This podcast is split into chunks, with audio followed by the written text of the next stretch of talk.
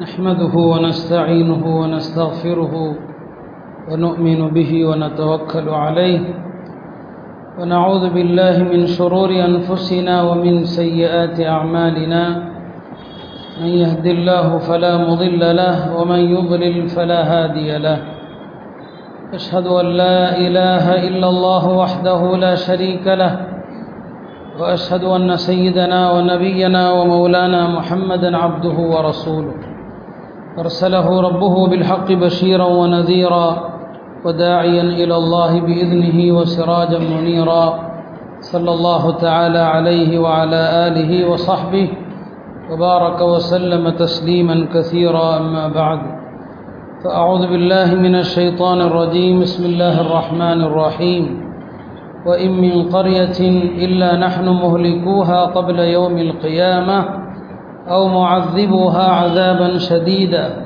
كان ذلك في الكتاب مسطورا وقال النبي صلى الله عليه وسلم الحاج يشفع أربعمائة أهل بيت ويخرج من ذنوبه كيوم ولدته أمه أو كما قال عليه الصلاة والسلام அன்பிற்கினிய அல்லாஹ் நல்லடியார்களே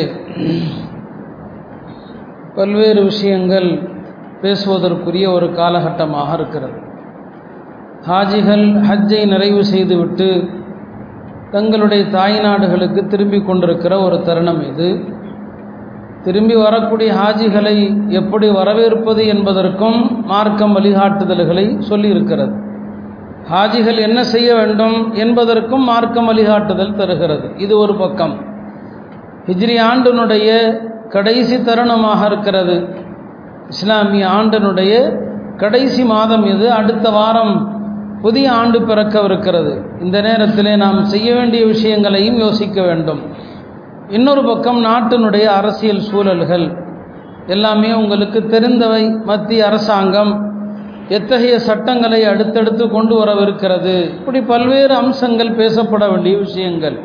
எல்லாவற்றையும் சில விஷயங்களை நினைவுபடுத்த விரும்புகிறேன். ஆரம்பமாக ஹாஜிகள் ஹஜ்ஜிலிருந்து திரும்பி வருகிறார்கள். ஹஜ்ஜிலிருந்து திரும்பி வரக்கூடியவர்கள் என்ன செய்ய வேண்டும்? ஏனென்று சொன்னால் ஹஜ்ஜை முடித்து நாட்டுக்கு திரும்புகிற மகிழ்ச்சியில் எல்லாருமே இந்த வழிமுறைகளும் மறந்துடுவாங்க. போகும்போது ஒரு பயம் இருக்கும். போகும்போது ஒரு அச்சம் இருக்கும். எல்லாமே ஹஜ்ஜு முடிகிற வரைக்கும். ஹஜ்ஜு முடிஞ்சிட்டா எல்லாமே மறந்துடுவோம். அதான் நம்முடைய நிலைமை. ஹஜ்ஜை மபரூர்னா என்ன? அதெல்லாம் அப்போ கவலை இருக்கும். ஆனால் ஹஜ்ஜுக்கு பிறகு மபரூரான ஹஜ்ஜை பற்றியே கவலை இருக்காது. இமாம் ஹசன் பசரி ரஹிமஹுல்லா அவர்களிடத்தில் ஒப்புக்கொள்ளப்பட்ட மபரூரான ஹஜ்ஜினா என்னன்னு கேட்கப்பட்டது.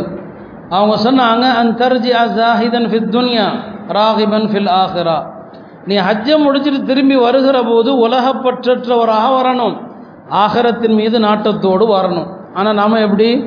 ஹஜ்ஜை முடிச்சுட்டு வீட்டுக்கு கூட போகிறதுல நேராக கடையில் போய் பறக்கத்தை முதல்ல இறக்கிட்டு தான் வருவோம். வரும்போதே துனியா தான் சொல்லக்கூடாதுன்னு தான் நினைக்கிறேன். ஆனாலும் சில விஷயங்களை சொல்லாமல் இருக்கவும் முடியல.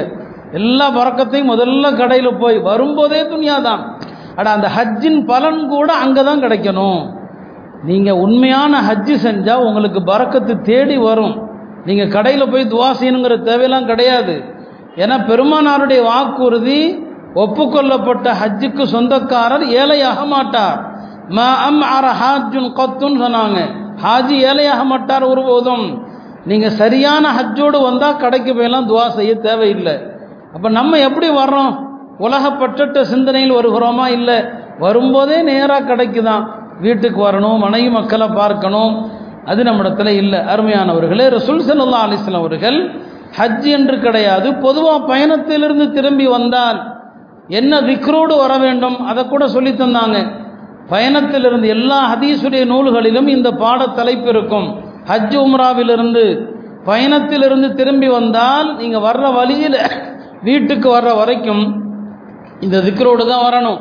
லா இலஹ இல்லல்லா வஹ்தஹு லா ஷரீகலா லஹுல் முல்கு வ லஹுல் ஹம் வஹுவ அலா குல்லி ஷையின் கதீர் ஆஇபூன் தாஇபூன் ஆபிதூன் லிரப்பினா ஹாமிதூன். சதக் அல்லாஹு வாத வனசர அப்த வஞ்சத வாத பெருமானார் ஓதுவாங்க. இதோட தான் வீட்டுக்கு வரும்போது கூட இப்போ நம்ம அந்த சந்தோஷம் மகிழ்ச்சி யாருமே இதையெல்லாம் நம்ம கடைபிடிக்கிறது இல்லை இந்த சுண்ணத்துகளை எல்லாம் அந்த நேரத்தில் மறந்துடும் எல்லா ஹதீஸ் கிதாப்லையும் இருக்கும். நீங்கள் ஹஜ்ஜை முடிச்சுட்டு திரும்பினா உம்ரா முடிச்சுட்டு திரும்பினா வீட்டுக்கு வர்ற வரைக்கும் லாயிலாக இல்லல்லா வாத ஓதனும் ஆ இபூன் தா இபூன் ஆபிதூன் சாஜிதூன் லெரப்பினா ஹாமிதூன். இதை ஓதணும். தெரியணும் இந்த விஷயங்கள் எல்லாம் தெரிந்து கொள்வது இதை பெருமனார் செல்லல்லா அலிஸ்லாம் அவர்கள் வலியுறுத்தினார்கள். அடுத்து ஹாஜிகள் கவனிக்க வேண்டிய விஷயம் என்ன? நீங்கள் ஹஜ்ஜில் இருக்கும்போது எஹராம் கட்டுகிற போது ஹாஜிகளுக்கு சில விஷயங்கள் தடுக்கப்பட்டிருந்தது. எப்போ எஹராமுடைய நீயத்து பண்ணினாரோ நறுமணம் பூசக்கூடாது முடி வெட்டக்கூடாது நகம் வெட்டக்கூடாது என்று பல்வேறு கட்டுப்பாடுகள் இருந்தன. இல்லையா? எப்போ ஹஜ்ஜை முடிக்கிறாரோ இந்த கட்டுப்பாடுகள் எல்லாம் அவரை விட்டு நீங்கி விடுகிறது. இப்போ ஹாஜிகள் கவனத்தில் கொள்ளணும். நீங்கள் எஹராமில் விளக்கப்பட்ட அந்த காரியங்கள் உங்களுக்கு ஒரு நாலு நாள் மிஞ்சி போனால் துல்ஹஜ் ஆறில் ஏழில் எஹராம் கட்டியிருந்தால் ஒரு பத்து பதினொன்னோட அந்த கட்டுப்பாடுகள் முடிஞ்சிருது. ஒரு நாலு நாளில் அந்த கட்டுப்பாடுகள் முடிஞ்சிருது. ஆனால் வாழ்க்கை பூரா சில விஷயங்கள் தடுக்கப்பட்டிருக்குது. வட்டி காலமெல்லாம் ஹராமாக்கப்பட்டிருக்கிறது. லஞ்சம் காலமெல்லாம் ஹராமாக்கப்பட்டிருக்கிறது. ஜினா காலமெல்லாம் ஹராமாக்கப்பட்டிருக்கிறது. அநியாயமாக பொருளீட்டுதல் காலமெல்லாம் ஹராமாக்கப்பட்டிருக்கிறது.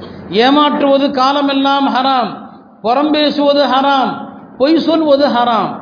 நீங்கள் ஹஜ்ஜுக்கு செலவு பண்ணி ஏழு லட்சம் எட்டு லட்சம் பத்து லட்சம் செலவு பண்ணி போனீங்க ஒரு அஞ்சு நாள் அல்லாஹ் தடுத்தவைகளை விட்டு விலகி இருந்தீங்க. அது முடிஞ்சு போச்சு. அது நிரந்தர தடை இல்லை தற்காலிக தடை. உங்களுடைய ஆயுள் முழுக்க தடை செய்யப்பட்ட விஷயங்கள் இருக்குது. காலமெல்லாம் தடை செய்யப்பட்ட விஷயம். இப்போ யோசிச்சு பார்க்கணும் ஹஜ்ஜுக்கு பிறகு இந்த விஷயங்களை எல்லாம் விட்டு நீங்கள் விலகி இருக்க போறீங்களா? அப்படி விலகி இருந்தீங்கன்னு சொன்னால் உங்களுக்கு சுப செய்தி நீங்கள் உங்கள் நானூறு குடும்பத்துக்கு சிபாரிசு செய்யலாம். பெருமானார் சொன்னாங்க ஹாஜு யஷ்ஃபாவு அர்பா மியாத்தி அஹ்லி பைத்தின். இது ஒரு ரிவாயத்து. ஒரு ஹாஜி ஒப்புக்கொள்ளப்பட்ட ஹஜ்ஜோடு திரும்பினாருன்னு சொன்னால் அவர் நானூறு குடும்பத்துக்கு பாவ மன்னிப்புக்காக பரிந்துரை செய்யலாம். அவருடைய பாவத்தை விட்டு முழுசாக வெளியே வந்துற நானூறு குடும்பத்திற்கு ஒரு ஹாஜி பரிந்துரை செய்யக்கூடியவராக திரும்புகிறாரு நீங்கள் இந்த காரியங்களை எல்லாம் கடைபிடித்து கொண்டு வந்தீங்கன்னு சொன்னான் அருமையான ஹாஜிகளே ஹஜ்ஜனுடைய அமல் லப்பைக்கில் ஆரம்பிக்குது கல்லறிவதோடு முடியும். இல்லையா? லப்பைக் என்ற எஹராமில் ஆரம்பிக்குது. அப்போ நீங்கள் அல்லாவுடைய அழைப்பை ஏற்றீங்க ஹஜ்ஜு எதை கொண்டு முடியுது? ஷைத்தானுக்கு கல்லறிகிறீங்க. அல்லாவை ஏற்றேன் ஷைத்தானை விரட்டினேன். இதான் ஹஜ்ஜு அல்லாவை ஏற்றுக்கொண்டேன் ஷைத்தானை விரட்டினேன். இதான் ஹஜ்ஜு இதுதான் உங்களுடைய ஹஜ்ஜினுடைய ஆரம்பம் இறுதி. இந்த ரெண்டு விஷயம்தான். எந்த ஷைத்தானை விரட்டினீங்களோ ஊருக்கு வந்த பிறகு அங்கே லப்பைக்கென்று அல்லாவிடத்தில் சொல்லிட்டு ஊருக்கு வந்த பிறகு ஷைத்தானுடைய அழைப்புக்கா நீங்கள் பதில் சொல்ல போகிறீர்கள்? இங்கே வந்தால் ஷைத்தானுடைய அழைப்புகள். எல்லா ஹராமின் பக்கமும் அழைப்புகள். எல்லா தவறுகளின் பக்கமும் ஷைத்தான் அழைக்கிறான். அங்கே லப்பைக்குன்னு அல்லாவை பார்த்து சொல்லிட்டு அந்த ஷைத்தானை கல்லெறிந்து விட்டு இங்கே அந்த ஷைத்தானுடைய அழைப்புகளுக்கு பின்னாலேயே போக போகிறோம் இதை ஹாஜிகள் எல்லாம் யோசிக்கணும். அருமையானவர்களே ஹஜ்ஜி என்பது முழுக்க முழுக்க தௌஹீதை நினைவுபடுத்துகிற வணக்கம். எல்லா இடங்களிலும் அங்கே தௌஹீது. அல்லாவுடைய வீட்டை நீங்கள் தவாஃப் செஞ்சீங்க. அது எதை கற்றுத்தருகிறது? வாழ்க்கை முழுக்க எந்த படைப்பையும் சுத்தாதீங்க. இனி எந்த கபரையும் சுத்தாதீங்க. எந்த வலி எவ்வளோ பெரிய மகானா இருக்கட்டும் அவருடைய கபரை போய் இனி சுத்தாதீங்க. அறியாமையில் செஞ்சிருப்பீங்க இனி செய்யாதீங்க. ஹஜர் அஸ்வதை முத்தமிட்ட நீங்கள் எந்த கபரையும் போய் முத்தமிடாதீங்க ஹராம் அது. எந்த கபரையும் ஒரே விஷயம் உலகத்தில் முத்தமிட அனுமதி அளிக்கப்பட்டது சில விஷயங்கள் தான். குரான முத்தமிடலாம் ஹஜர் அஸ்வதை முத்தமிடலாம் பெரியவர்கள் பெற்றோர்களுடைய கையை முத்தமிடலாம். அனுமதி இருக்குது. ஹஜர் முத்தமிட்ட நீங்கள் கபரில் போய் முத்தமிடாதீங்க. அது மார்க்கத்தில் அனுமதி இல்லை. யாருடைய காலிலும் வில அனுமதி இல்லை மார்க்கத்தில். அப்படிப்பட்ட எந்த ஷேகுக்கும் மார்க்கத்தில் அனுமதி கிடையாது. தன் காலில் விழுவதை அனுமதிப்பதற்கு. ஹஜ் முழுக்க முழுக்க ஏகத்துவ அடையாள சின்னம். தௌஹீதுடைய அடையாள சின்னம் அது. அந்த தௌஹீதுடைய முழக்கத்தை அங்கே ஒழித்துவிட்டு இங்கே வந்து ஷிர்கான காரியங்கள் செய்யாதீங்க. இங்கே வந்து மார்க்கத்தில் இல்லாத மூட நம்பிக்கைகள் விதாத்துகளை செய்யாதீங்க. ஹஜ் முழுக்க முழுக்க அல்லாஹ் என்ன சொல்லுகிறானோ அதை நான் செய்வேன் என்று கற்றுத்தருகிற ஒரு வணக்கம். அருமையானவர்களே இந்த விஷயங்களை எல்லாம் ஹாஜிகள் நினைவில் கொள்ள வேண்டும். வரக்கூடிய ஹாஜிகள் சந்தோஷத்தில் வாழ்க்கையில் இதையெல்லாம் கடைபிடிக்கிற விஷயங்களை மறந்துடாதீங்க அடுத்த ஹாஜிகள் வந்த பிறகு பள்ளிவாசலுக்கு நேராக வரணும். வந்து ரெண்டு ரக்காத் தொழணும் பெருமானார் செல்லல்லா அலிஸ்மனுடைய வழிமுறை ஹஜ்ஜுக்கோ உம்ராவுக்கோ சென்று திரும்பினால் பள்ளிக்கு வந்து ரெண்டு ரக்காத் தொழுது விட்டு வீட்டுக்கு செல்வாங்க. நேராக பள்ளிக்கு வரணும். தொழுது விட்டு அவங்க வீட்டுக்கு செல்லும் போது சின்ன குழந்தைகளை அனுப்பி வைப்பாங்க. பெருமானார் முதல்ல அந்த குழந்தைகளை கொஞ்சுவாங்க. அதுக்கப்புறம் தான் வீட்டுக்கு செல்வாங்க. ஹாஜிகள் இதை நினைவில் வைக்க வேண்டும். அடுத்து ஹாஜிகள் வசதி இருந்ததுன்னு சொன்னால் ஒரு பயணம் முடிந்து திரும்பிய பிறகு விருந்தளிக்கலாம். மார்க்கத்தில் அனுமதி இருக்குது. ரசூல் சல்லா அலிஸ்லாம் அவர்கள் பயணத்திலிருந்து திரும்பி வந்தால் விருந்து எடுத்திருக்கு விருந்து கொடுத்துருக்குறாங்க. ஒரு முறை ஒரு பயணம் முடித்து வந்தாங்க ஒரு மாட்டை அறுத்து விருந்து போட்டாங்கன்னு ஹதீஸில் இருக்குது. எங்கே எது சுண்ணத்தோ அதை நாங்கள் சொல்லுவோம். இல்லாததை கண்டிக்கவும் செய்வோம். அப்போ ஹாஜிகள் போகிறதுக்கு முன்னால் விருந்து போடுறது சுண்ணத்து இல்லை. போயிட்டு வந்து விருந்து போடுங்க. ஏன்னா ஒரு நீண்ட பயணம். ஒரு நீண்ட பயணம் வெளிநாட்டு பயணம் சலாமத்தாக போயிட்டு வந்தோம். அல்லாஹ் ஹஜ்ஜினுடைய வாய்ப்பை தந்தான் இதற்கெல்லாம் நன்றி செலுத்தும் விதமாக எல்லா உறவினர்களையும் அழைத்து ஒரு விருந்தளிக்கலாம். யாருக்கு வசதி இருக்குதோ வீண்வரையும் இல்லாமல் கடன் வாங்காமல் வசதியுள்ளவர்கள் விருந்தளிக்கலாம். இதெல்லாம் ஹாஜிகள் செய்ய வேண்டியவை. ஹாஜிகளை வரவேற்கக்கூடியவர்களாகிய நாம் என்ன செய்யணும்? ஒரு ஹாஜி வந்ததும் அவர் வீட்டுக்குள்ளே போகிறதுக்கு முன்னால் அவர்கிட்ட போய் எனக்காக பாவ மன்னிப்பு தேடுங்கள்னு சொல்லணும். ஒரு ஹாஜிட்ட பாவ மன்னிப்பு தேடுங்க. ஏன்னா அவர் வந்து வந்த பிறகு அடுத்து ஒரு பாவத்தை செய்கிறதுக்கு முன்னால் அவர்கிட்ட நாம் போய் துவாவுக்காண்டி கோரிக்கை வச்சிடணுமா உலமாக்கள் சொல்லுவாங்க. ஏன்னா வந்துட்டு அடுத்து நிறைய பாவ சூழ்நிலைகள் இருக்குது. நம்ம வாழ்கிற காலம் அப்படி. அவர் எந்த ஒரு பாவத்தையும் செய்கிறதுக்கு முன்னால் எனக்காண்டி துவா செய்யுங்க. எனக்காண்டி பாவ மன்னிப்பு தேடுங்க. அப்படின்னு சொல்லணும். வரக்கூடியவர்களை வரவேற்கும் போது சில துவாக்களை சஹாபாக்கள் கற்றுத்தந்தாங்க. இவன் அமர் ரதி இல்லான் அவர்கள் யாராவது ஹஜ்ஜிலிருந்து திரும்பி வந்தால் அவரை சென்று சந்தித்து சொல்லுவாங்க தகப்பல் அல்லாஹு ஹஜ்ஜக அல்லாஹ் அவனுடைய ஹஜ்ஜை ஏற்பானாக. ஓ ஆலம அஜ்ரக்க உனக்கு மகத்தான கூலியை தருவானாக. ஓ அஹ்லஃபன ஃபகத்தக்க அல்லாஹ் நீ செலவு செஞ்சதுக்கெல்லாம் நிறைய திருப்பி தரட்டும் துவா செய்வான். இவ்வளோ அழகான துவா பாருங்க. இமாம் அஹமது உன் ஹம்பல் யாராவது ஹஜ்ஜிலிருந்து வந்தால் அவர்களை பார்த்து சொல்லுவாங்க தகப்பல் அல்லாஹு ஹஜ்ஜக் அல்லாஹ் உன்னுடைய ஹஜ்ஜை ஏற்கட்டும். ஒசக்கா அமலக். உன்னுடைய அமல்களை அல்லாஹ் இனிமே தூய்மையாக்கட்டும். அடுத்து ஒரு அழகான துவா செஞ்சாங்க. ஒரசகனா ஒ ஈயாக்க அல் அவுத இலா ஹராம். எனக்கும் உங்களுக்கும் மறுபடியும் அல்லாவுடைய வீட்டுக்கு செல்கிற வாய்ப்பை தருவானாங்க ஒரு அழகான துவாக்கள் பாருங்க. சும்மா இல்லை வரவேற்கிறதுங்கிறது. சடங்கல்ல அது மற்ற சமுதாயத்தில் இருக்கிற மாதிரி மாலை போட்டு வரவேற்கிற விஷயம் அல்ல. அங்கேயும் அழகான வழிமுறைகள் அழகான துவாக்கள் சஹாபா பெருமக்கள் உலமாக்கள் நமக்கு கற்றுத்தந்தான். இந்த அடிப்படையில் அருமையானவர்களே ஹாஜிகளும் சொல்லப்பட்ட விஷயத்தை நினைவு கொள்ள வேண்டும். நாமும் ஹாஜிகளை வரவேற்கிற போது இந்த விஷயங்களை எல்லாம் கடைபிடித்தோம்னு சொன்னால் அல்லாஹ் இந்த துவாக்களுடைய வரக்கத்தில் அடுத்த ஆண்டே ஹஜ்ஜு செய்யாதவர்களுக்கும் அல்லாஹ் ஹஜ்ஜினுடைய வாய்ப்பை தருவான். அல்லாஹ் நம்ம எல்லோருக்கும் அந்த வாக்கியத்தை திரும்ப திரும்ப தந்தருள்வானாக. அருமையானவர்களே நான் சொன்னது போல இது இந்த ஆண்டினுடைய இறுதி. ஹிஜ்ரி ஆயிரத்தி நானூற்றி நாற்பத்தி நாலாம் ஆண்டு முடிய போகிறது. அடுத்த ஆண்டு வரப்போகிறது. எத்தனையோ காலங்கள் வருடங்கள் உலகம் தோண்டியது முதல் ஓடிவிட்டது. இந்த காலங்களில் எத்தனையோ சம்பவங்கள் எத்தனையோ நிகழ்வுகள் நடந்திருக்கிறது. இந்த எல்லா நிகழ்வுகளுமே நமக்கு கற்றுத்தருவது என்ன? பல்வேறு பாடங்கள் பல்வேறு படிப்பினைகளை நமக்கு கற்றுத்தருகிறது. ஆனால் நாம் படிப்பினை பெறுவது கிடையாது. பாடங்கள் பெறுவது கிடையாது. பொதுவாக நம்முடைய சிந்தனையில் என்ன பதிவாக இருக்குது சில விஷயங்களை சொன்னால் இதெல்லாம் நடக்குமா? அப்படிங்கிறதா எல்லாருக்குமே உள்ள ஒரு கேள்வி. இந்தியாவில் இப்போது நடக்கிற இந்த விஷயங்கள் எல்லாம் எப்போதோ அறிஞர்கள் சொன்னாங்க இப்படிலாம் நடக்கும். இங்கே என்ஆர்சின்னு ஒன்று வரும் பொது சிவில் சட்டம்னு ஒன்று வரும். அதுக்கெல்லாம் நீங்கள் தயாராகணும் என்று ஏற்கனவே சொன்னாங்க. நான் அப்போ யாருமே நம்பல அந்த விஷயங்களை. யாருமே அந்த விஷயங்களை காதில் போடலை. இப்போ எல்லாமே வர ஆரம்பிக்குது. நம்முடைய பெரிய ஒரு நோய் என்னன்னா சில விஷயங்களை அச்சுறுத்தினால் இப்படிலாம் நடக்குமான்னு சொல்லி. ஒன்று தெரிஞ்சுக்கங்க உலகத்தில் நடக்காதது என்று எதுவுமே கிடையாது. எதுவுமே நடக்காதுன்னு இல்லை. அல்லாவுடைய வீடு பைத்துல்லா இருக்குது பாதுகாக்கப்பட்ட வீடு. அல்லாவே சொல்லுவான் ஹரமன் ஆமீனன் என்று. பாதுகாப்பு பெற்ற ஹரம். குரான் அது அல் பலதுல் அமீன் என்று சொல்லுது. அப்படி பாதுகாப்பு பெற்ற அந்த நகரத்திலே கூட நீங்களோ நானோ கற்பனை செய்ய முடியாத நிகழ்வுகள் அங்கே நடந்திருக்குது. எதிரி நான்காம் ஆண்டு கராமித்தா என்ற ஒரு கூட்டத்தார் அல்லாவுடைய வீட்டை பைத்துல்லாவை சுற்றி வளைச்சாங்க. ஹாஜிகளை ஆயிரக்கணக்கான ஹாஜிகளை கொன்று குவித்தாங்க. மீசாபே ரஹமத் என்று சொல்கிறோமே அந்த மீசாபிலிருந்து ரத்தம் வலிந்து ஓடியது. ரத்தம் சிந்திச்சு எங்க? அல்லாவுடைய வீட்டில் நம்ப முடியுதா நம்மால? ஹஜருல் அஸ்வதை தூக்கிட்டு போயிட்டாங்க அந்த கூட்டத்தினர். இருபது ஆண்டுகள் காபா ஹஜருல் அஸ்வதி இல்லாமலேயே தவா செய்யப்பட்டது. இருபது வருஷம். நம்ப முடியுதா நம்மளால்? ஆனால் வரலாறு அதுதான் அதான் நடந்தது. இப்போ முதல்ல தெரிந்து கொள்ளணும் எதுவுமே நடக்காது அப்படிங்கிற எண்ணம் இருக்குது. இதுதான் பெரிய ஏமாளித்தனம் இதுதான். நம்மளையெல்லாம் கொண்டு போய் ஒரு இதில் அடைக்க முகாமில் அடைப்பார்கள். அதுக்கான சதி நடக்குதுன்னா நம்ம என்ன சொல்கிறோம் அப்படிலாம் நடக்காதுங்க. சும்மா பூச்சாண்டி காட்டுறாங்க. எல்லாமே வந்துருச்சுங்க. வெள்ளம் தலைக்கு மேலே போகுது. இப்போ உட்காந்துக்கிட்டு நாம் எதிர்ப்பு பதிவு செஞ்சுட்டு இருக்கிறோம் அவருங்க எல்லாத்தையும் முடிவு செஞ்சுட்டு இருக்கிறாங்க உலகத்தில் எதுவுமே நடக்காதுன்னு நினைக்காதீங்க. இப்போ அல்லாவுடைய வீட்டில் பைத்துல்லால இவ்வளவு சம்பவங்கள் நடந்திருக்குது. ஆயிரத்தி தொள்ளாயிரத்தி எண்பதுகளில் மக்கால ஷூட்டிங்கே நடந்துச்சு.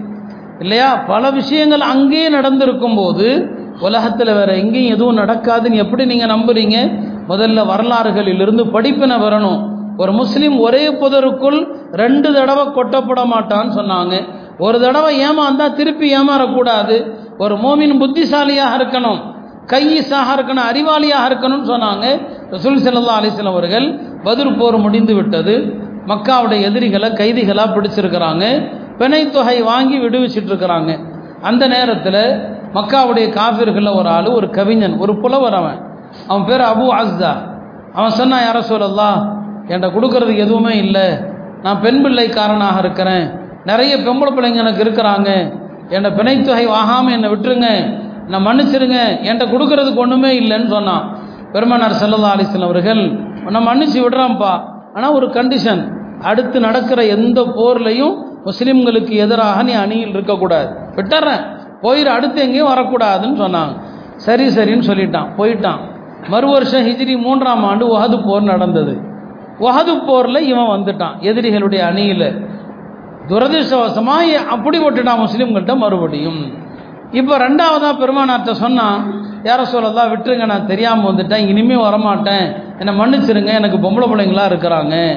அப்போ நபி உங்கள் சொன்ன ஒரு அழகான வார்த்தை இப்போ நான் விட்டுட்டா நீ என்ன செய்வ தெரியுமா?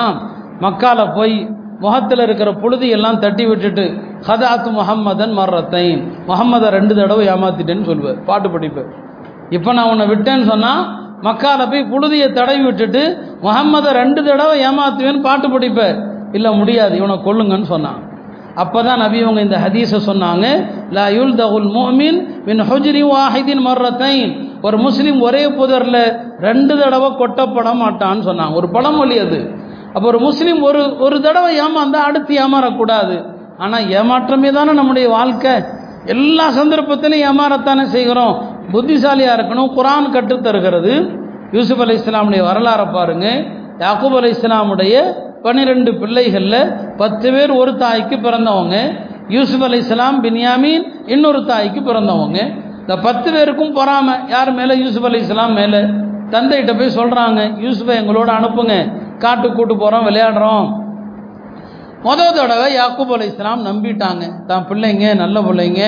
நம்பி யூசுப் அலி இஸ்லாமை அனுப்பிட்டாங்க. என்ன நடந்தது? போய் கணத்தில் போட்டாங்க வரலாறு அது. அப்புறம் கொஞ்ச நாள் கழித்து வரலாறு நீண்ட வரலாறு. பின்யாமீனை எங்களோட அனுப்புங்கன்னு கேட்குறாங்க அந்த பத்து பேரும் கேட்குறாங்க ஏன்னா எகிப்தில் இருக்கிற மன்னர் வந்து பின்யாமீனை கூட்டு வந்தாதான் அவரை உணவு கொடுக்குறேன்னு சொல்கிறாரு பின்யாமீனை எங்களோட அனுப்புங்க அப்படின்னு சொல்லும்போது இன்றைக்கு கூட ஃபஜிரில் அந்த ஆயத்துகள் ஓதப்பட்டது. ரெண்டாவது தடவை கேட்குறாங்க இப்போ யாக்கூப் அலி இஸ்லாம் சுதாரிக்கிறாங்க. எப்போ நான் அவங்களை எப்படி நம்புறது? ஏற்கனவே யூசுப் அலி இஸ்லாம் விஷயத்தில் நீங்கள் செஞ்ச துரோகத்தை நான் மறக்கல்ல அல் ஆமனுக்கும் அலை கமா அமின் துக்கும் அலா அஹிஹி மின் கபுல். ரெண்டாவது தடவை சுதாரிக்கிறாங்க. அப்புறம் சில வாக்குறுதிகள் வாங்கி சில ஒப்பந்தங்கள் போட்டு தான் அந்த பிள்ளைகள்கிட்ட தான் மகனை அனுப்பி வைக்கிறாங்க. அப்போ எதை ஒரு தடவை ஏமாறலாம்?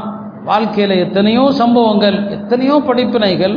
ஆனால் நாம் படிப்பினை தருவதற்கு தயாரில்லை. அருமையானவர்களே இந்தியாவில் நடக்கிற இந்த விஷயங்கள் எல்லாம் பல முறை நாம் சொல்லியிருக்கிறோம். இதெல்லாம் அப்படியே ஸ்பெயினில் நடந்தது.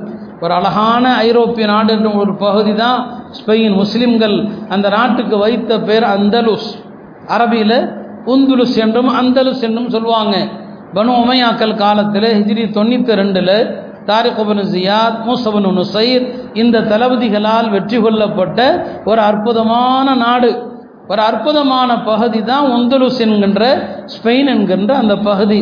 முஸ்லிம்கள் அந்த நாட்டை வெற்றி கொண்ட பிறகு அந்த நாட்டில் இஸ்லாமிய ஆட்சியை மட்டும் நிறுவல. அந்த நாட்டில் ஒரு கலாச்சாரத்தை நிறுவனாங்க.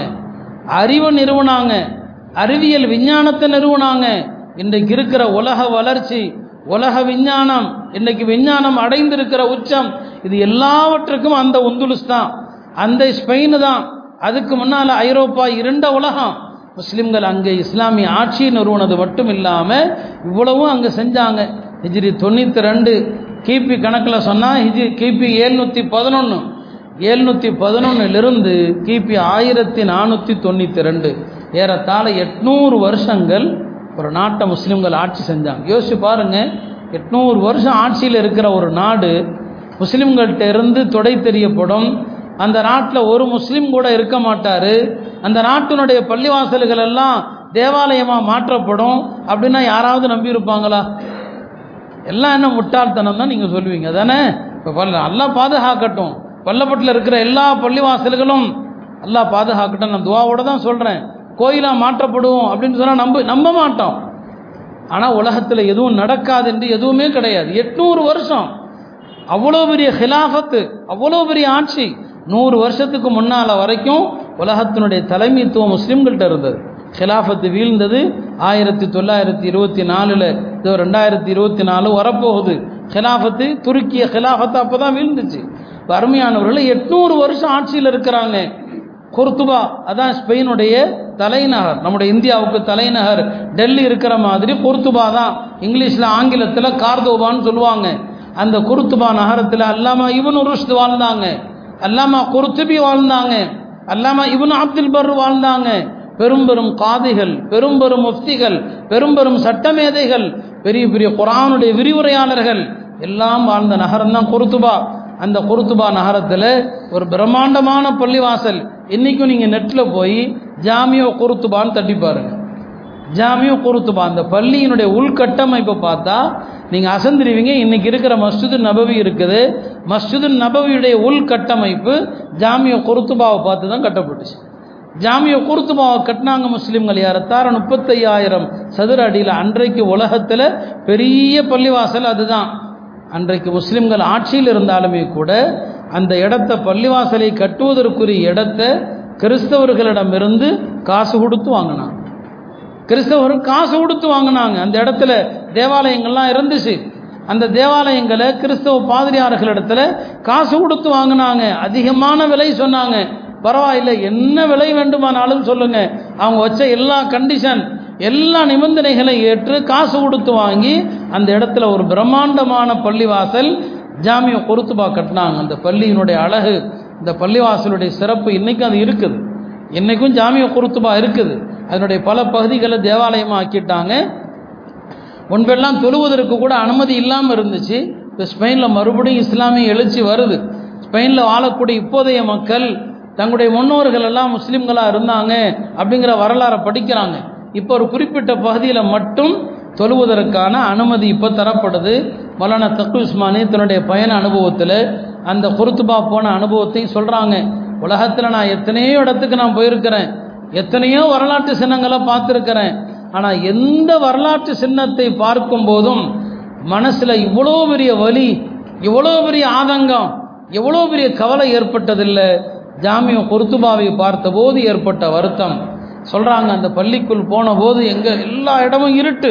ஆனால் அந்த பள்ளி இருந்த காலத்தில் முஸ்லீம்கள் ஆட்சி செய்த காலத்தில் அந்த பள்ளியை எவ்வளோ விளக்குகளால் அலங்கரித்தாங்க அது பற்றி எல்லாம் கிதாபுகளில் அவ்வளோ விளக்கங்கள் எழுதுகிறாங்க எத்தனை விளக்குகள் இருந்துச்சு? இரவும் பகலும் அந்த பள்ளி ஒளிமயமாக இருந்தது. சொல்கிறாங்க மௌலானா தக்கு இஸ்மானி அந்த பள்ளியினுடைய ஒவ்வொரு இடத்தையும் பார்க்கும்போது நான் நினச்சேன் இந்த இடத்துல காதி இபன் அப்துல் பர் தொழுதுருப்பாங்க. இந்த இடத்துல அல்லாம குருத்துபி தொழுதுருப்பாங்க. இப்படிப்பட்ட அறிஞர் பெருமக்கள் எல்லாம் தொழுத இடம் அவங்களெல்லாம் விக்ரு செய்த இடம். அதனுடைய மெம்பர் இன்னைக்கும் இருக்குது அதனுடைய மெஹராப் இன்னும் இருக்குது. அந்த மெம்பரை பார்த்தா எவ்வளோ பெரிய உலமாக்கல் இங்கே பிரசங்கம் செஞ்சுருப்பாங்க. அவங்களுடைய குரல்கள் எல்லாம் இன்னைக்கு ஆகாயத்தில் அப்படியே தான் இருக்கும். அந்த காட்சிகளை என்னால் இன்னும் வரைக்கும் மறக்க முடியலன்னு சொல்கிறாங்க அருமையானவர்களே அவ்வளவு அழகான பிரம்மாண்டமான அந்த ஜாமிய குருத்துபா. அந்த ஜாமி குருத்துபா தான் அதனுடைய தலைநகர். அந்த ஸ்பெயின் என்னாச்சு ஏமாந்தாங்க முஸ்லீம்கள். படிப்படியாக பல ஊர்களை இழந்தாங்க. ஒரு கட்டத்தில் மொத்த நாடும் அவங்க கைவிட்டு போச்சு. கிறிஸ்தவர்கள் ஆட்சிக்கு வந்தாங்க. முஸ்லீம்களை நம்ப வச்சாங்க. இது ஜனநாயக நாடு. இது மதசார்பற்ற நாடு. இந்த நாட்டில் உங்களுக்கு எல்லா உரிமைகளும் உண்டு. எல்லாத்தையும் நம்பினாங்க முஸ்லீம்கள். எல்லா விஷயங்களும் பறிக்கப்பட்டது. அதான் இங்கே நடக்குது. இஸ்லாமிய அடையாள சின்னங்களை அளித்தான் இந்த அரசு அதான் செய்யுது. முஸ்லீம் முன்னாள் மன்னர்களுடைய பெயர்கள் அந்த ஊர்கள்லாம் இன்னைக்கு மாற்றப்படுது. வடநாட்டில் நீங்கள் பார்க்கலாம். முஸ்லீம் சட்டங்களில் கை வச்சாங்க. பொது சிவில் சட்டத்தில் கை வச்சாங்க. குறிப்பாக திருமண சட்டம். ஸ்பெயினில் இதைத்தான் பண்ணான். திருமண சட்டம் அரசாங்கத்துக்கு தெரியாமல் திருமணம் செய்ய முடியாது. அரசாங்கத்துக்கு தெரியாமல் திருமணம் செய்ய முடியாது. அரசாங்கத்தினுடைய சடங்குப்படி தான் அரசு அலுவலகத்தில் கல்யாணம் பண்ணணும் ஸ்பெயினில். இப்போ முஸ்லீம்கள் என்ன பண்ணாங்க? ரெண்டு கல்யாணம் பண்ணாங்க. வீட்டுக்குள்ள ரகசியமாக சரியத்தினுடைய முறைப்படி சாட்சிகளை வைத்து ஈஜாப் கபூல் ஹொத்மா ஓதி தனியாக மறைமுகமாக ஒரு கல்யாணம் நடக்கும். அதுக்கப்புறம் அரசாங்கத்துக்கு முன்னால் நாங்கள் உங்கள் முறைப்படி கல்யாணம் பண்ணுறோன்னு சொல்லி இன்னொரு தடவை கல்யாணம் பண்ணுவாங்க. இது எப்படி அரசாங்கத்துக்கு எட்டுது இப்படி தனியாக பண்ணுறாங்கன்னு சொல்லி. அப்போ அரசாங்கம் உளவாளிகளை நியமிக்குது. முஸ்லீம்களில் யாரெல்லாம் வீட்டில் தனியாக ரகசியமாக கல்யாணம் பண்ணுறானோ எல்லாத்தையும் ஜெய் ஜெயிலில் போடும் மணப்பெண் மணமகன் எல்லாத்தையும் சுக்கி உள்ளே போட்டுருவான். அதே தான் இங்கே வரப்போகிற பொது சிவில் சட்டத்தினுடைய முதல் பாதிப்பு திருமணம் தலா விவாகரத்து. இந்த ரெண்டையும் நாம் இஷ்டப்படி செய்ய முடியாது. இந்த ரெண்டையுமே நம்ம சுய இஷ்டப்படி செய்ய முடியாது. இந்த ரெண்டும் அடிப்படையான விஷயம். அங்கே நடந்துச்சு அதைத்தான் இங்கேயும் செய்கிறாங்க அருமையானவர்களே அந்த ஸ்பெயினில் இப்படி ஒவ்வொரு சட்டமாக கை வைத்து கை வைத்து கடைசியில் முஸ்லீம்களை கொத்து கொத்தாக கொலை பண்ணாங்க. கலவரங்களில் முஸ்லீம்களை கொன்னாங்க. கப்பலில் ஏற்றி கொண்டு போய் கடலில் நடுக்கடலில் தள்ளி விட்டாங்க. ஒரு பெரிய சோக வரலாறு அது. கடைசியில் ஒரு முஸ்லீம் கூட இல்லாத ஒரு கிறிஸ்தவ நாட்டை உருவாக்குனாங்க. இப்போ இங்கே சொன்னால் நீங்கள் நம்ப மாட்டீங்க. ஒரு முஸ்லீம் கூட இல்லாத ஒரு இந்தியாவை உருவாக்க வேண்டும் என்பது ஆர்எஸ்எஸ்னுடைய திட்டம். அப்படிலாம் முடியுமா? இன்றைக்கி சாயங்காலம் ஒரு கூட்டம் பேசிகிட்டு இருக்கோம். இப்படியே தான் பேசிட்டு இதுதான் நடந்துச்சு ஸ்பெயினில். அதை நடத்துவதற்கு தான் இங்கே இருக்கிறாங்க. எந்த இஸ்லாமிய நாடும் உங்களுக்கு அணுக்குரல் கொடுக்காது வாட்ஸ்அப்பில் எந்த பைத்தியக்காரனாவது போட்டுட்ருப்பான் அப்பப்போ. சவுதி கண்டித்தது அது கண்டித்தது. சும்மா பொய் அதெல்லாம். எந்த இஸ்லாமிய நாடும் இதற்காக குரல் கொடுக்காது அப்படி குரல் கொடுக்குற நாடெல்லாம் இன்னைக்கு கிடையாது. அன்றைக்கு வந்து ஸ்பெயின் அளிக்கப்பட்ட அந்த நேரத்தில் உலகத்தின் பல பகுதிகளில் இஸ்லாமிய அரசு இருக்குது. ஆனால் அன்னைக்கு அவங்களுக்கு தகவல் போகல. ஸ்பெயின் முஸ்லீம்கள் என்ன தப்பு பண்ணாங்கன்னு சொன்னால் முஸ்லீம்கள் கொத்து கொத்தாக கொல்லப்படுறாங்க. அவங்களுக்கு எதிரான சட்டங்கள் ஒரு பக்கம் இயற்றப்படுது. இப்போ அந்த நேரத்தில் இதை இஸ்லாமிய நாடுகளுக்கு தெரிவித்தால் மேலும் நமக்கு ஆபத்தாக போயிடும். இஸ்லாமிய நாடுகளுக்கு இந்த தகவலை கொண்டு போனால் மேலும் நமக்கு பிரச்சனை ஆயிடும். பயந்து பயந்து இருந்தாங்க. ஒரு கட்டத்தில் மொத்தமாக அழிக்கப்பட்டாங்க. அதெல்லாம் பின்னால் பெரிய சோக வரலாறாக மாறுச்சு. இன்றைக்கி அல்லாவுடைய கிருபையில் அங்கே கொஞ்சம் அப்படியே பல பள்ளிவாசல்கள் மீண்டும் உருவாயிட்டு வருது. ரெண்டாயிரத்திலிருந்து ஒரு சிறிய மாற்றம் ஏற்படுது. பல இடங்களில் என்ன செய்கிறாங்க பள்ளிவாசல்களை எல்லாம் புதுப்பிக்கிறாங்க. இப்போ முஸ்லீம்கள் ஸ்பெயின் அரசாங்கத்தில் ஒரு கோரிக்கை வச்சுருக்கிறாங்க. நான் ஜாமிய குருத்துவான்னு சொன்னேன் இல்லையா? அந்த பள்ளிவாசலில் பாங்கு சொல்கிறதுக்கு அனுமதி கொடுங்க. அந்த பள்ளிவாசலில் பாங்குக்கு அனுமதி கொடுங்கன்னு சொல்லி. இப்போ இருக்கிற அரசாங்கமும் பழைய கடுமை பழைய விரோதத்தையும் காட்டுறதில்லை. எங்களுடைய பழங்கால சின்னம் கொஞ்சம் அந்த பள்ளிவாசலில் அனுமதி கொடுங்கன்னு சொல்லி. சொல்லப்படுது பள்ளியினுடைய வெளியில் பாங்கு சொல்றதுக்கு அனுமதி வழங்கப்படலாம். அப்படிங்கிற ஒரு தகவல் இப்போ வந்திருக்குது. அருமையானவர்களே அவன் ஓரளவுக்கு நல்லவன். அந்த பள்ளிவாசலை இடிக்கல கடைசி வரைக்கும். பள்ளி இன்னைக்கும் இருக்குது ஜாமிய குருத்துபா இன்னைக்கும் இருக்குது. இன்னைக்கும் உள்ள உள்ள அந்த கிறிஸ்தவர்கள் வரைந்து வைத்திருக்கிற அந்த உருவங்கள் சித்திரங்கள் எல்லாத்தையும் அழிச்சிட்டோன்னு சொன்னால் அந்த அரசு அனுமதி கொடுத்துச்சுன்னு சொன்னால் இப்பையும் மெஹராப் இருக்குது.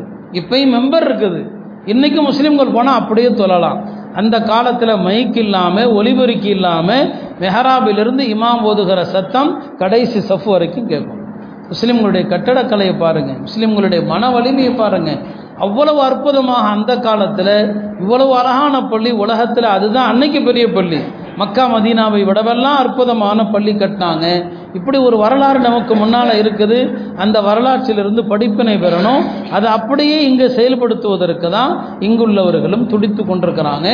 இதையெல்லாம் முப்பது நாற்பது வருஷத்துக்கு முன்னால் நிறைய பேர் சொன்னாங்க. என்னைக்கு ஆர்எஸ்எஸ் என்று ஒரு இயக்கம் உருவாச்சோ அன்றிலிருந்தே எச்சரித்தாங்க. ஸ்பெயினை உருவாக்குறதுக்கு தான் இவங்க திட்டம் போடுறாங்க. நீங்கள் எச்சரிக்கையாரீங்க குறிப்பாக நதுவாவில் லக்னோவில் மௌலானா அபுல் ஹசன் அலி நதுவீர் ரஹமத்துல்லா அலை அவங்க ஹசரத் இமாம் ஹசன் ரதி அல்லாவுடைய பாரம்பரியத்தில் வர்றாங்க. குடும்ப பாரம்பரியத்திலும் உயர்ந்தவர்கள் கல்வி ஞானத்திலும் உயர்ந்தவர்கள் வரலாற்றை படித்தவர்கள் அவங்க தான் திரும்ப திரும்ப சொன்னாங்க. அன்னைக்கு இந்தியாவில் இருக்கிற பெரிய பெரிய ஆலிம்கள் கூட அவங்க பேச்சை கண்டுக்கல. அவங்க சொன்னதை எல்லாம் கண்டுக்கல. இன்றைக்கு அவர்கள் முன்னால் பேசின அந்த பேச்சுக்கள் எல்லாம் கிளிப்பில் போடுறாங்க யூடியூப்பில் வருது எல்லாமே. இன்னைக்கு என்ன நம்ம கண் முன்னால் பார்க்குறோமோ ஹதரத் அன்னைக்கே சொல்லியிருக்கிறான். இதெல்லாம் நடக்கும்னு சொல்லி. அப்போ இந்த சமுதாயம் அன்னைக்கு சுதா சுதாரிச்சிருந்தா.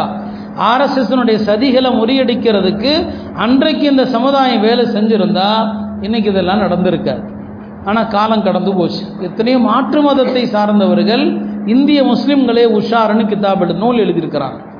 இந்திய முஸ்லிம்களே உஷாருன்னு சொல்லி வீட்டி ராஜசேகர் ஒரு சின்ன புத்தகம். இருபத்தஞ்சு வருஷத்துக்கு முன்னால் நான் படிச்சிருக்கிறேன். அன்னைக்கு அந்த புத்தகத்தை நீங்கள் படிச்சிருந்தீங்கன்னா சும்மா உளர்றான்னு சொல்லியிருப்பீங்க. இப்போ என்னென்ன சட்டங்கள் இந்த அரசாங்கம் சொல்லுதோ இதையெல்லாம் அந்த புத்தகத்தில் அவர் சொல்லியிருக்கிறார். ஒரு பத்து பக்கத்தை கொண்ட ஒரு சின்ன ஒரு கிட்ட ஒரு நூல் தான் அது. இதெல்லாம் நீங்கள் உஷாராயிருங்க. ஸ்பெயினில் நடந்தது தான் உங்களுக்கு நடக்க போகுது. ஆர்எஸ்எஸ் அதெல்லாம் திட்டமிட்டு இருக்கிறாங்கன்னு சொல்லி. நாம் அதையெல்லாம் பொய்ன்னு சொன்னோம். அதையெல்லாம் கற்பனைன்னு சொன்னோம். இன்னைக்கு எல்லாவற்றையும் அவர்கள் சாதிப்பதற்கு தயாராக இருக்கிறாங்க. ரெண்டாயிரத்தி இருபத்தி நாலில் அல்லாஹ் பாதுகாக்கணும். இந்த அரசு மீண்டும் வராமல் வந்துச்சுன்னு சொன்னால் அவர்கள் என்ன விரும்புகிறாங்களோ அதுதான் கிட்டத்தட்ட ஒரு கடைசி தேர்தல். அதுக்கப்புறம் தேர்தல் நடக்கும். கண்துடைப்புக்காக நடக்கும். சில சர்வாதிகார நாடுகளில் பெயருக்கு தேர்தல் நடக்கும். பேருக்கு தேர்தல் நடக்கும். உலகத்துக்கு காட்டுறதுக்காண்டி நடக்கும். இருபத்தி நாலில் மறுபடியும் வந்தாங்கன்னு சொன்னால் இங்கேயும் அதே நிலைமை தான் அதுக்கப்புறம் ஒரு முழுமையான ஜனநாயக அடிப்படையிலான தேர்தல் எல்லாம் இந்த நாட்டில் நடக்கும்னு எதிர்பார்க்க முடியாது. அப்போ சுதந்திரத்துக்கு பிறகு ஆர்எஸ்எஸ்னுடைய வளர்ச்சி அவங்களுடைய திட்டங்கள் அதையெல்லாம் முஸ்லீம்கள் அறிய தவறுனாங்க. கண்டுகொள்ள தவறுனாங்க. அடுத்து நாம் என்ன செய்யணும் என்பதையெல்லாம் ஏற்பாடு செய்ய தவறுனாங்க.